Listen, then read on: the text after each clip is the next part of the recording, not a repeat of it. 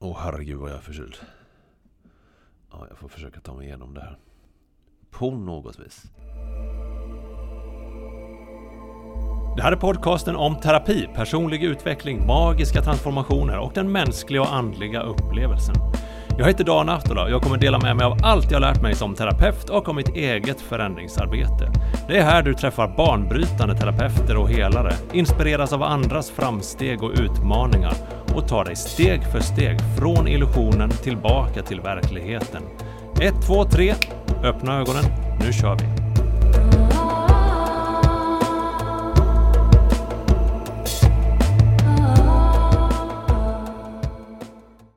Vad ska jag göra med den här informationen? Är en inte helt ovanlig fråga när jag har gjort inre upptäcktsresande. Och det har säkert många andra frågat sig också. På senare år har det gällt tanken på tidigare liv och det jag har varit med om där. Det var faktiskt intresset för tidigare liv och liv mellan liven som först fick in mig på hypnos.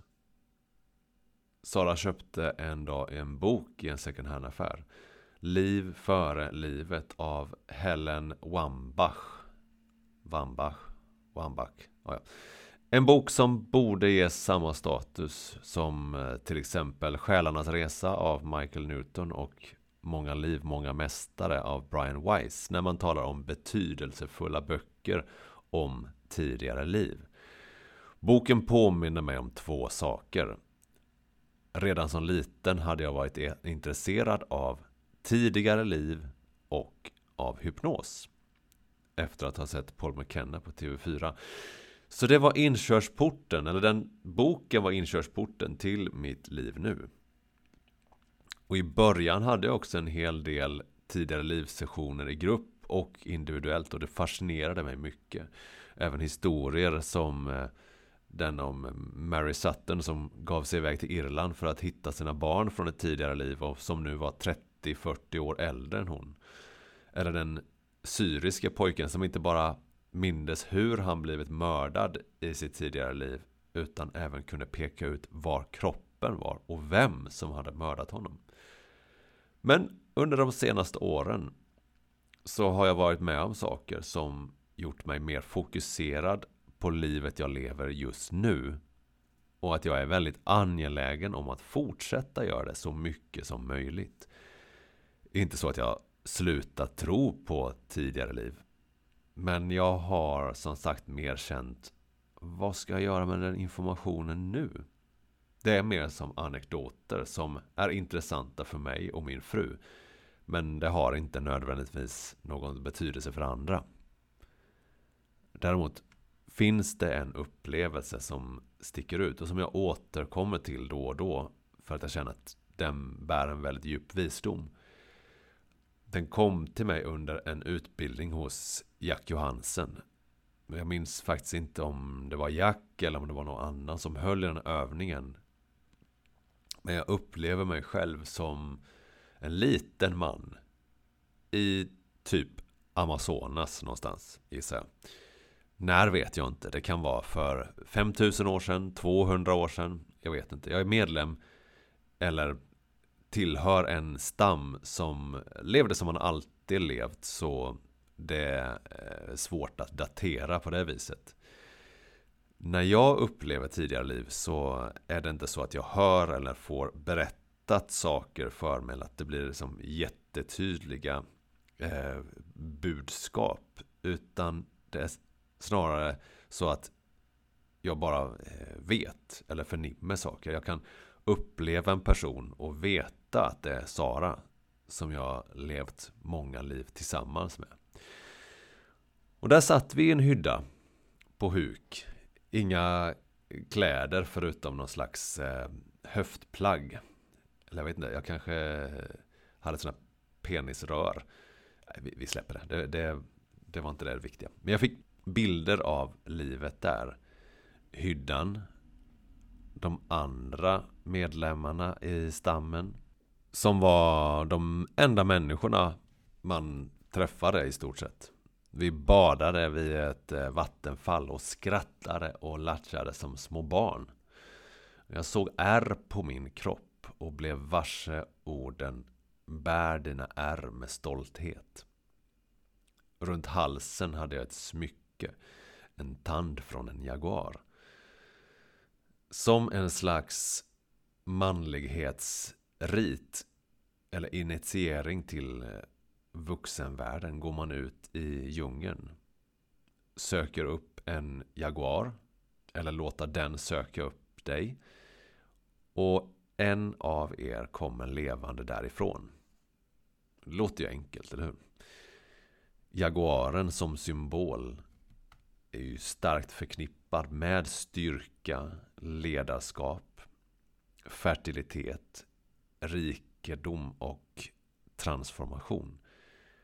Den är kungen, eller drottningen, av djungeln. Och att besegra den innebär att du är redo att ta din plats som kung i ditt liv. Du är inte längre ett barn utan självständig och fullt kapabel att fatta beslut. Att bli en av jägarna eller krigarna, att bilda familj. Ärren på din kropp är bevisen på att du var modig och slogs för ditt liv. Att du stod emot impulsen att fly eller frysa i närvaron av djungens demon. Hur många gånger har du slagits för ditt liv? Nej, det går inte att jämföra vår kultur och vårt levnadssätt med så kallade primitiva kulturer. Så vi kan inte, vi kan inte översätta det rakt över. Detta är ingen uppmaning att gå ut och fightas med eh, vildsvin i skogen. Men jag kommer att tänka på eh, för några dagar sedan att jag har ju varit och till viss del fortfarande är konflikträdd.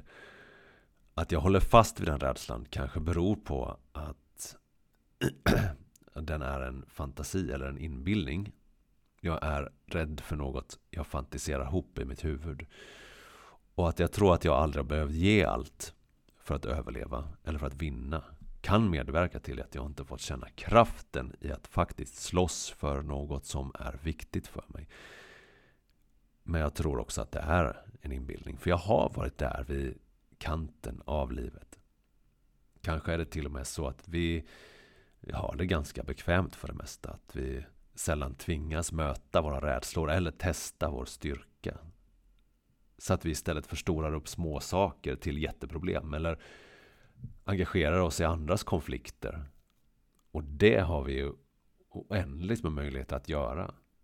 Eh, jag tänker på realityserier, sociala medier. Och vi ger upp för tidigt för att vi inte vet hur starka vi är om vi måste. För om du skulle föreställa dig vad det skulle innebära att gå ut ensam i djungeln för att möta ditt öde. Att veta att antingen slåss jag med allt jag har och återvänder till min stam. Eller så slåss jag med allt jag har och förlorar mot en värdig motståndare. Man måste bemästra sin rädsla då, om man ska överleva. Tänk dig också vad det skulle betyda för ditt perspektiv på ditt liv. Små saker kan inte längre ta upp så mycket plats.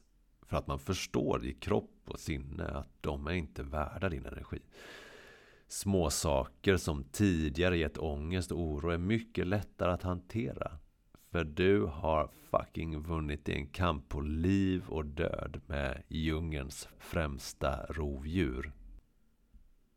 Om vi tänker på den ångestlindrande effekten av att övervinna svåra hinder så kan det vara svårt att jämföra sitt eget liv med andra människors kamp och därmed få ett perspektiv på småsakerna. Den måste i någon mån upplevas av dig själv.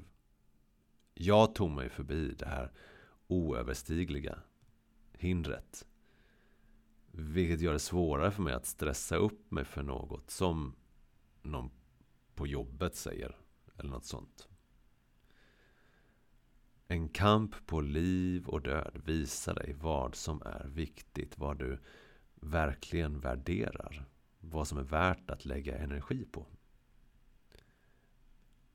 Efter att jag hade cancer var det så jävla lätt för mig att säga nej till saker. Att beskära de delarna som tog fokus och energi från mig. Och att säga nej till andra kan vara det bästa sättet att säga ja till dig själv. Till att ägna mer av din energi och tid på sånt som ger energi tillbaka. Så när jag i en tidigare inkarnation gav mig ut i djungeln besluten att leva vidare eller att besegras av en värdig motståndare var det utan tvivel. Inget annat var viktigt då. Hur ofta känner du så? Hur ofta har du den sortens fokus och beslutsamhet? Antagligen inte så ofta. Eftersom vi sällan är i den situationen att det gäller liv och död. Men vad skulle du vara kapabel till om du beslöt att ge allt och ta steget ut i det okända?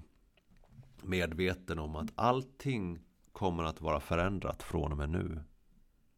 Mer än du tror, det är jag säker på. En man som återvände levande, utan sår, utan troféer som bevis på sin seger, hade misslyckats. Han hade backat ur, inte vågat möta döden. Han vågade inte ge allt. Det var större skam att inte slåss än att förlora. Översatt till idag. Om du inte försöker har du i alla fall kontroll på vad resultatet blir. Ett misslyckande. Eller ja, misslyckande. Det blir ingenting. Men nej, det går som sagt inte att jämföra den sortens mandomsprov med vår livsstil och situation idag. Vi har fler saker att oroa oss för. Vi har fler val att göra. Fler intryck som stressar upp vår stenåldershjärna. Vi behöver egentligen inte visas värdiga för att få ta plats i flocken. För vi kan välja vår egen flock idag. Och vi behöver egentligen inte det, men jag tror de flesta ändå anpassar sig efter omvärlden för att passa in. Och, ja, det behöver ju inte vara dåligt. Så länge inte det går emot ditt egenvärde. Är det inte bra, så då är det nog dåligt. En poäng jag försöker komma fram till, men jag kanske driver iväg lite. Är att om du har något att kämpa för, ett syfte, ett mål som har potential att förändra ditt liv. Eller kanske något som är större än du. Om du har något som känns så viktigt att små världsliga bekymmer inte längre spelar någon roll. Så tror jag att du kommer känna dig i någon mån lyckligare. Vad spelar det för roll om ditt penisrör har fel färg om du ska iväg och slåss mot en jaguar? Och om du dessutom tar dig förbi en oundviklig kamp eller klarar av en enorm bedrift så känns det svårare att ha ångest över att livet är meningslöst till exempel. Det kan jag nästan lova dig. Finns det något som får dig att känna dig så jävla levande? Som att vara i närheten av döden. Det är givetvis billigt talat för de flesta. Men i de här livsavgörande ögonblicken kan du inte annat än att vara närvarande. Vad tycker andra om mig? Det spelar verkligen ingen roll om och när du är närvarande med fullt fokus på uppgiften. Jag citerar Eckart Tolle. What is more important? This moment or some future moment? Och de ärr du bär på, oavsett om de är inre eller yttre, är ett tecken på att du överlevde. Bär dem med stolthet. Du har levt, du har erfarenhet. Meningen är inte att du ska klara allt perfekt och utan en skråma, utan att lära sig något av de slag du utkämpar. Kanske handlar det inte ens om att vinna, utan ge sig in i det utan rädsla, fast besluten att nu ska jag göra det här fullt ut. När sker detta i livet? Vid stora förändringar. Du kanske börjar studera för att byta bana som vuxen. Genomgår en svår separation. Blir sjuk. Startar ett företag. Besluta dig för att bli bra på piano. Flytta och börja om. Bli fri från ett missbruk och sluta ljuga för dig själv och andra. Ja, inte vet jag. Det finns massa tillfällen att ge allt och inte låta små saker distrahera. det finns potential att det finns kring dig hela tiden. Och ja, jag tror att om du känner tillräckligt starkt för något, om någonting blir tillräckligt viktigt så kan det göra dig fri från depression och ångest. Du inser vad som verkligen är ditt liv. Jag vet inte om det är begripligt det jag säger riktigt. Alltså jag förstår ju vad jag menar men behöver jag förklara så mejla mig på gmail.com Detta är första avsnittet efter att podden blev så att säga offentlig och jag vill ta tillfället i akt och tacka för alla fina ord all uppmuntran och tack för att du lyssnar. Jag har fått fler lyssningar än jag trodde och eh, ett mail som sa att jag nått upp på tredje plats på Apples rankning i kategorin självhjälp. Det var inte sant såklart, men eh, med din hjälp så kan det bli möjligt. Följ 1, 2, 3, öppna ögonen, ge podden ett betyg, gärna femstjärnigt och tipsa andra som du känner som också är intresserade av terapi, personlig utveckling, hypnos, det mänskliga sinnet och just det, penisrör.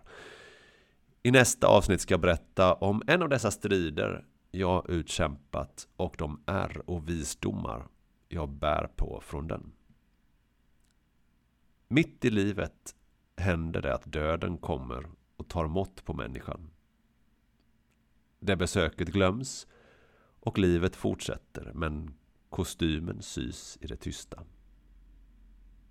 Så skrev Tranströmer. Det är fint på något vis. Ta hand om dig. Ha en väldigt bra dag.